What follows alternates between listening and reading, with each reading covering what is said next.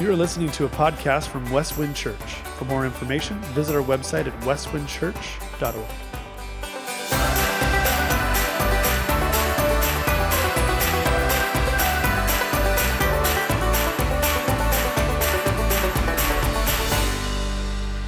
Well, good morning, and thank you for being with us in worship this morning. C.S. Lewis has become a household name for millions all across the globe. He is most famous for his children's writings, and especially the Chronicles of Narnia. One of my favorite books is titled Mere Christianity, that has sold millions of copies. Some would suggest that Lewis was the most influential Christian of the 20th century. However, that was not always the case.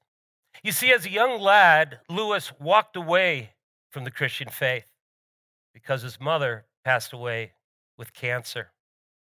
Lewis prayed, and so did others, but God chose not to heal his mother. And Lewis then became a devout atheist because he couldn't reconcile his image or picture of God with all the pain, suffering, injustice, and evil in this world. However, what's beautiful about Lewis's story is his road back to Christianity and Christ began with asking the why God question. Why God so much pain? Why so much suffering, evil, injustice, and hurt in this world? And friends, as I examine scripture, we see the why God question everywhere in the Bible because it's the question of the ages. The first book of the Bible is the book of Job.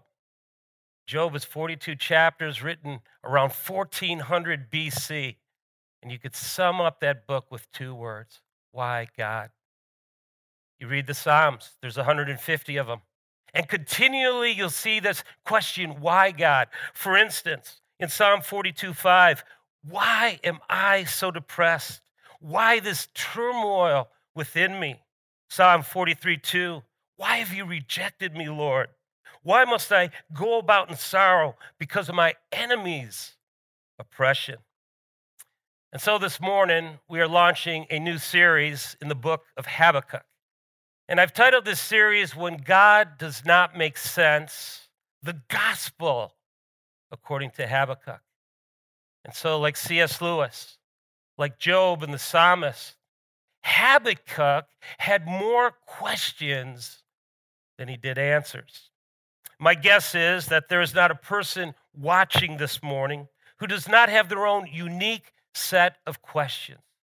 Questions like, why, God, did we have to experience a miscarriage? Why, Father, is my marriage failing? Why, Jesus, are my children walking away from you instead of walking toward you? Why is there so much pain and suffering in my family? Why, Lord, would you allow a COVID 19 virus that is bringing such hurt across the globe? What about the financial loss? How, God, will losing my job and my business closing work for good? And of course, the list goes on and on. Now, Habakkuk's name means to embrace. And in this study, we're going to discover that God is going to call us to embrace some things we may not want to embrace, or to say yes to some things that don't make sense to us. Habakkuk reminds us that our circumstances often cause us to question God, his apparent silence, or even absence in our life. So Habakkuk engages God. And this is uh, unique to Habakkuk because typically prophets represent God to man. Here's what Habakkuk does Habakkuk represents man to God. And what's beautiful about the prophet Habakkuk is that God engages, he responds, and there's this beautiful dialogue we're going to see in the book. If you downloaded your digital worship guide, there is a sermon outline, and typically I like to start with a blessing, and it is this. The prophet Habakkuk demonstrates that each one of us must learn to dialogue with God, especially in times of trouble. And so this morning, there's three basic lessons I want to cover from this beautiful first chapter in the book of Habakkuk. Lesson number one embrace honest wrestling. To understand Habakkuk, we first must understand the context in which was written. Context is king, and without understanding the context, we'll never grab hold of what the prophet is wrestling with. So let me take you back to 625 BC. There's a righteous king. His name is Josiah. He's seated on the throne, and he's one of the few righteous kings of all of Israel. And he began some great reforms when he discovered the book of the law in the temple. His heart was broken and he repented. And he led his people back to repentance and to worship of God. However, in 609 BC, he was killed in a battle at Megiddo.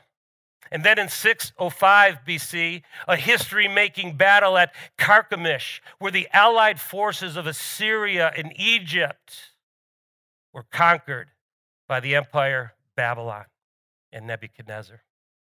So now here we are 605 BC. Habakkuk is a prophet. Nebuchadnezzar is on the march. He is conquering the world. And Josiah, the righteous king's son, Jehoiakim, who's a very unrighteous king, is seated on the throne in Judah. We pick up the story in Second Chronicles 36 5. Consider what the Bible says about Jehoiakim. Jehoiakim was 25 years old when he became king, and he reigned 11 years in Jerusalem. And this is a striking statement. He did what was evil in the sight of God. And so here's the prophet Habakkuk beginning, launching his ministry, seeing the reforms of Josiah, a revival literally, and now Josiah's son Jehoiakim turning it all backwards, doing what's evil in the sight of the Lord. And Habakkuk's experiencing this and he's crying out to God. And so I hope you have your Bibles open to Habakkuk chapter 1. We're just going to walk through these 13 verses. But the first four verses, Habakkuk 1, the oracle that Habakkuk the prophet saw, How long, Lord? Must I call for help and you do not listen, or cry out to you about violence and you do not save? Why do you force me to look at injustice?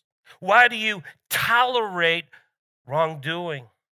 This is why the law is ineffective and justice never emerges. For the wicked restrict the righteous. Therefore, justice comes out perverted.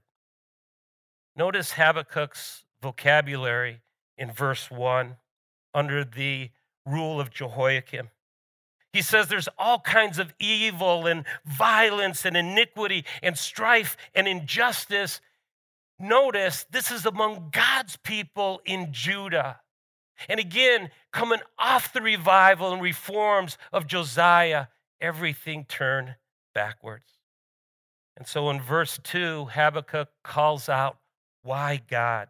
He literally screams out, he cries a loud voice with a desperate heart God, are you there? God, do you care? Habakkuk's honestly wrestling with God. Now look down to verse 12 because Habakkuk's wrestling uh, takes one step further. Verse 12 is a striking statement.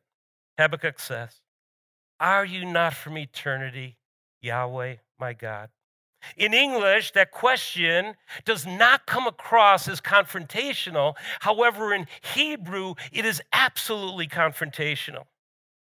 It's a rhetorical question. It's not a request for information, it's a punishing statement. In essence, what he was saying is this He says, God, I thought you were infinite.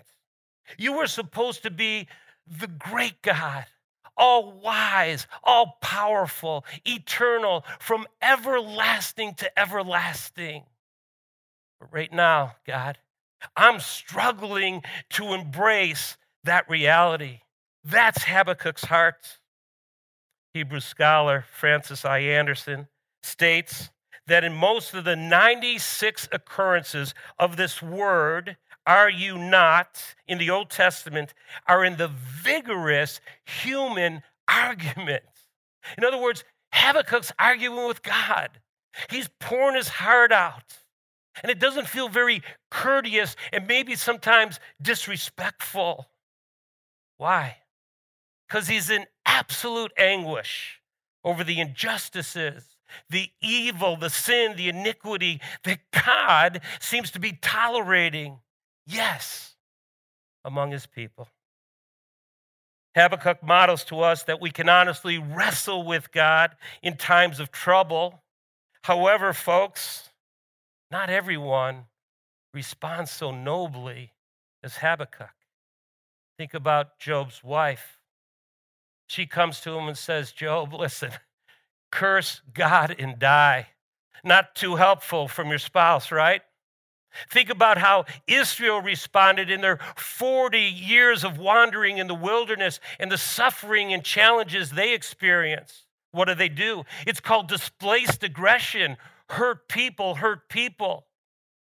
And so the grumbling and complaining and the pointing the finger at God's servant, Moses, who's leading them to the promised land, they didn't respond very nobly. Some choose to take a more pious approach and simply acquiesce to their pain, to their struggle. They throw their hands up, they put on a happy face. They look good on the outside, but inside there's great turmoil.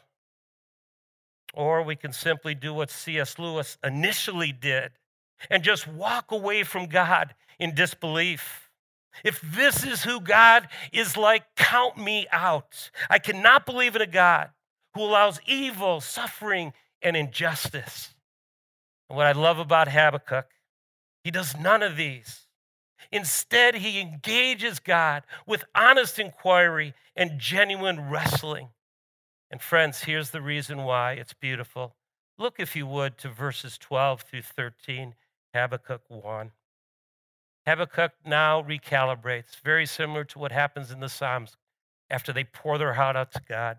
He reflects on God's character and he says this My Holy One, you will not die, Lord. You appointed them to execute judgment. Notice how personal, my rock. You destined them to punish us. Your eyes are too pure to look on evil, and you cannot tolerate wrongdoing. So, why do you tolerate those who are treacherous? Here's what's going on in Habakkuk's life he is a righteous prophet. He loves God. And I believe we get a sense from the whole book and even chapter one that he is jealous for the glory and righteousness of God. That's why he's struggling. The whole of Scripture reminds us that God is a friend to the honest doubter and inquirer who dares to talk to God instead of talking about God prayer that includes an element of questioning God can be a means of increasing an individual's faith. Expressing doubts and crying out about unfair situations shows one's trust in God, who does have an answer for humanity's insoluble problems. We're going to see, folks, we're going to discover that God's revelation of himself to Habakkuk gave birth to a finer faith, the grace of God. And his servant's questions became a means of grace to draw Habakkuk closer to himself. And so, may I encourage you? The why question is, is valid, it's, it's biblical. And we can come to God with our honest wrestling and so, whatever you're experiencing today, know that you have a gracious God who is seated on his throne. And as Hebrew 4 says, come before his throne of grace and he'll meet you in your time of need. Lesson number two embrace divine perspective. Look at verses 5 through 11, please. Look at the nations and observe. Be utterly astounded, for something is taking place in your days that you will not believe when you hear about it. Look, I am raising up the Chaldeans, that bitter, impetuous nation that marches across the earth's open spaces to seize territories not its own. They are fierce and terrifying. Their views of justice and sovereignty stem from themselves. Their horses are swifter than leopards and more fierce than wolves at night. Their horsemen charge ahead. Their horsemen come from distant lands. They fly like an eagle, swooping to devour. All of them come to do violence. Their faces are set in determination. They gather prisoners like sand. They mock kings, and rulers are a joke to them. They laugh at every fortress and build siege ramps to capture it. Then they sweep by like the wind and pass through. They are guilty. Their strength is their God. Now, just put yourself in Habakkuk's shoes. This is not the answer Habakkuk was looking for. And God's response truly compounds his dilemma. Let's take a moment and recap Habakkuk's dialogue with God. First, God, I asked you if you were even there. Then I asked you, do you care? Now I'm asking you, is it fair? At 50,000 feet, Habakkuk is asking God this How can you use the unrighteous Babylon to discipline your people? Or better yet, how can an instrument of evil like Babylon and the prideful king Nebuchadnezzar be used as an instrument of righteousness? So Habakkuk is struggling to comprehend the character and the purposes of God. Habakkuk, in essence, is saying, God, I thought your plan, I thought your purposes, I thought your mission was to bring light to darkness, was to bring hope to the hopeless, was to bring your blessing, your glory, and your good news to the nations through your people, Israel. Habakkuk, like all of us at times, need to be reminded that God is God. He is sovereign. He is seated on the throne. And folks, we are not. Sometimes we shipwreck our faith by thinking that God is like man. We begin to evaluate his actions on the basis of how we would behave if we were God. We judge God by man's perspective, not by divine perspective. However, we cannot sit in judgment or evaluate God. Why? Because we are finite and He is infinite. Isaiah the prophet helps us greatly when God declared, For my thoughts are not your thoughts and your ways are not my ways. This is the Lord's declaration. For as the heaven is higher than the earth, so my ways are higher than your ways, and my thoughts than your thoughts. And so it begs the question what is God's perspective? What are his thoughts? And I would like to suggest the key word throughout all of Scripture. It's called salvation. In Genesis 3:15, after Adam and Eve fell to sin, God promised that the seed of a woman would crush the serpent's head, Satan. And then in Genesis 12, we get a better picture of what the seed is all about. God chooses Abraham. And he says, Abraham, I'm going to bless you, and all people on earth will be blessed through your seed, ultimately pointing to Jesus. Now, the Bible and history records that the Babylonian captivity of 70 years resulted in the people of God, uh, the nation of Israel, being scattered all across the ancient world. So, track with me for a moment, and I want to paint a beautiful picture of the wisdom and sovereignty of God to bring redemption to all peoples. In 605 BC, the prophet Daniel his friends Shadrach, Meshach, and Abednego were taken captivity. And for 70 years, Daniel influenced four kings in Babylon a godly influence to Nebuchadnezzar, Belshazzar, Darius, and then Cyrus. Amazing. Then the Medo Persian Empire came in, conquered Babylon, and who's on the throne? His name is Artaxerxes. And then we have this beautiful story of Esther. And God using Mordecai, using Esther to save Jews in 127 provinces all across the ancient world.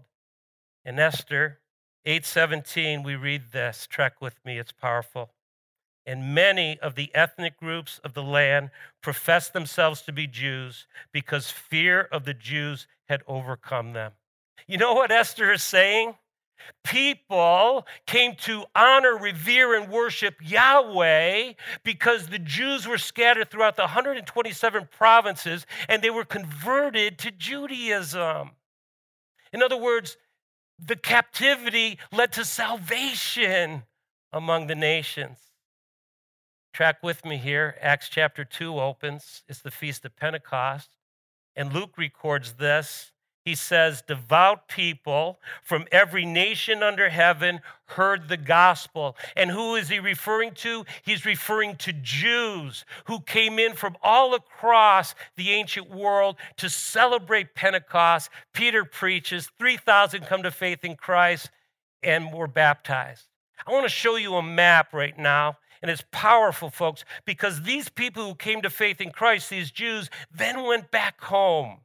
And as far as west as Rome, and then southwest to Cyrene, and then to Egypt, then to Arabia, then to Elam, Mesopotamia, Cappadocia, Turkey, the ancient world was hearing the gospel through the dispersed Jews. There were synagogues scattered all across the ancient world. And then add to that, when the book of Acts unfolds and the gospel goes forth from Jerusalem to Judea, Samaria to the ends of the earth, here's what we see. We see a group of people called God-fearers.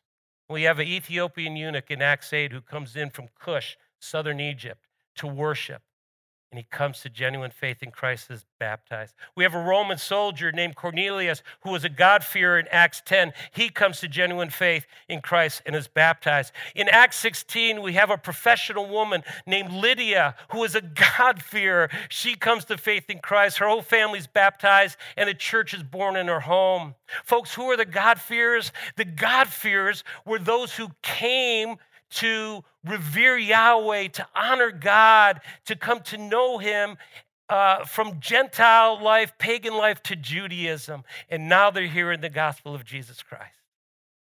And so, what God sovereignly did through injustice, through evil, through sin, through pain, through sorrow, he scattered his people among the nations for the grand and express purpose of seeing the gospel expand and his kingdom come. What a beautiful truth. Ecclesiastes tells us this God works, so we will stand in awe of him. And so, are you amazed that our sovereign God, seated on the throne, uses injustice, evil, calamity, and suffering to accomplish his good, acceptable, and perfect will? redeeming the nations for his kingdom and glory. C.S. Lewis concluded this on his road back to faith in Christ. He says, God whispers to us in our pleasures, He speaks to us in our consciences, but He shouts to us in our pain. Pain is God's megaphone to a deaf world. And so I want to encourage you, even this morning, if you are experiencing loss, hurt, suffering, pain, brokenness, discouragement, could it be that God is speaking to you right now? Could it be that He's drawing you to Himself? Could it be like C.S. Lewis, you have reconciled uh, how, how pain can be used for God's glory and for good and for the advance of the gospel? Now, finally, lesson number three embrace the grace of God. Look at Habakkuk 1:5, please. This is a core verse in uh, the Old and New Testament, as we're going to see. Look at the nations and observe. Be utterly astounded, for something is taking place in your day that you will not believe when you hear about it. And friends, what's remarkable about this? This is written 600 years before Christ came.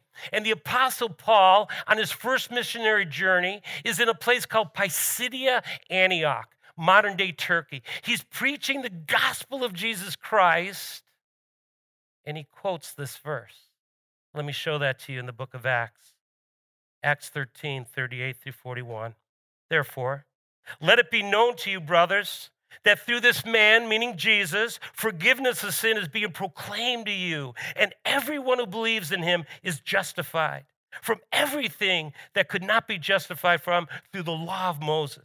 So beware, just like the prophets, here's a warning that what is said in the prophets does not happen to you. Look, you scoffers, marvel and vanish away because I am doing a work in your day, a work that you will never believe, even if someone were to explain it. That is an amazing statement because Paul quotes directly from Habakkuk 1:5 in the context of the new covenant, in the context of preaching the gospel of Jesus Christ. The work that Paul is referring to, of course, is the death, burial, and resurrection of Jesus from the grave. Therefore, 2,600 years ago, God speaks through his prophet Habakkuk and ultimately points us to Jesus. God is saying, I'm going to bring salvation out of judgment.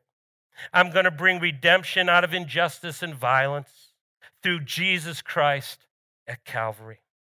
Have you ever considered that the definitive why question took place at Calvary? Matthew 27 46. After six excruciating hours while hanging on a cross, Jesus said this My God, my God, why? Why have you forsaken me? When Jesus came into the world, when Jesus went to the cross, he took the judgment we deserve. Jesus experienced absolute injustice. He was tortured, he suffered, and he died. On the cross, the greatest judgment took place, and it's finally explained. Jesus paid our penalty. He took judgment on himself. People were standing there in front of the cross looking at Jesus saying, I cannot see what good could ever come out of his crucifixion.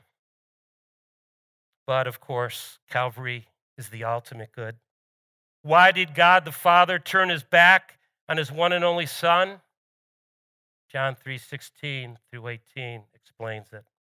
For God so loved the world in this way, he gave his one and only Son so that Everyone who believes in him will not perish, but have everlasting life. For God did not send his Son into the world that he might condemn the world, but that the world might be saved through him. Anyone who believes in him is not condemned, but anyone who does not believe is already condemned because of sin, because he has not believed in the name of the one and only Son of God. This is the gospel that Paul preached in Pisidia, Antioch. This is the gospel that Habakkuk preached, and he's pointing ultimately to Jesus. And so the real question this morning is this in all the pain and suffering and questions in life, have you believed in Jesus? Have you put your faith and trust in him? That is the gospel, folks. We sung about that this morning. That is the good news.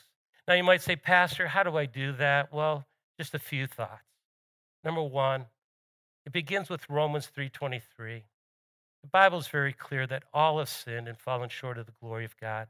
We looked at Judah's sin in 600 BC, the violence, the evil. Oh, it was a mess. But we've all sinned. And sin there is, it's an archery term where you miss the bullseye. What's the bullseye? It's God's standard, it's His holiness, it's His righteousness. Never met a person who's denied the existence of sin in their life that they do fall short. We all know we do. But secondly, Romans 6:23, the wages of sin is death. And folks, we see death all around us. That's what Habakkuk was seeing. It was painful. Look at the evils, look at the injustice, look at the violence. But the ultimate, ultimate death is separation from God for all eternity. But God doesn't want that to take place. And so Romans 6:23 finishes with this, but the gift of God is eternal life through Jesus Christ our Lord. What a gift. So the question is, what do we do? Romans 10, 9 tells us. If we confess with our mouth that Jesus is Lord, if we believe in our heart that God has raised him from the dead, we will be saved. And so you might be here this morning and this is like brand new to you. This is like an aha moment. Wow, Jesus will forgive me. Jesus will offer hope. Jesus will take care of the past, present, and future sins. Yes, that is the good news. And so, what do you need to do? The Bible is very clear. Turn from your sin, repent of your sin. That's what Habakkuk was calling for. Jeremiah, contemporary, was calling for. And turn to the Savior. If you confess with your mouth Jesus Lord, believe in your heart that God has raised him from the dead, you can be. When I made that decision many years ago, I prayed a simple prayer to God the Father in Jesus' name expressing that I wanted to turn from my sin and put my faith and trust in Christ. And if that's your heart, your desire this morning, I want to give you the opportunity to do that. Let's just bow our heads for a moment. If you want to put your faith and trust in Christ, please pray with me. Dear Heavenly Father, I thank you for your love. I thank you for your word. And I thank you that you reveal yourself through the gospel. And today I confess that I'm a sinner. I want to turn from my sin and put my faith and trust in Jesus Christ. And Father, as part of that, I want to confess to you. I want to tell others that Jesus Christ is now my Savior and Lord. Give me courage, Father, I pray to do so. In the powerful name of Jesus, I pray. Amen.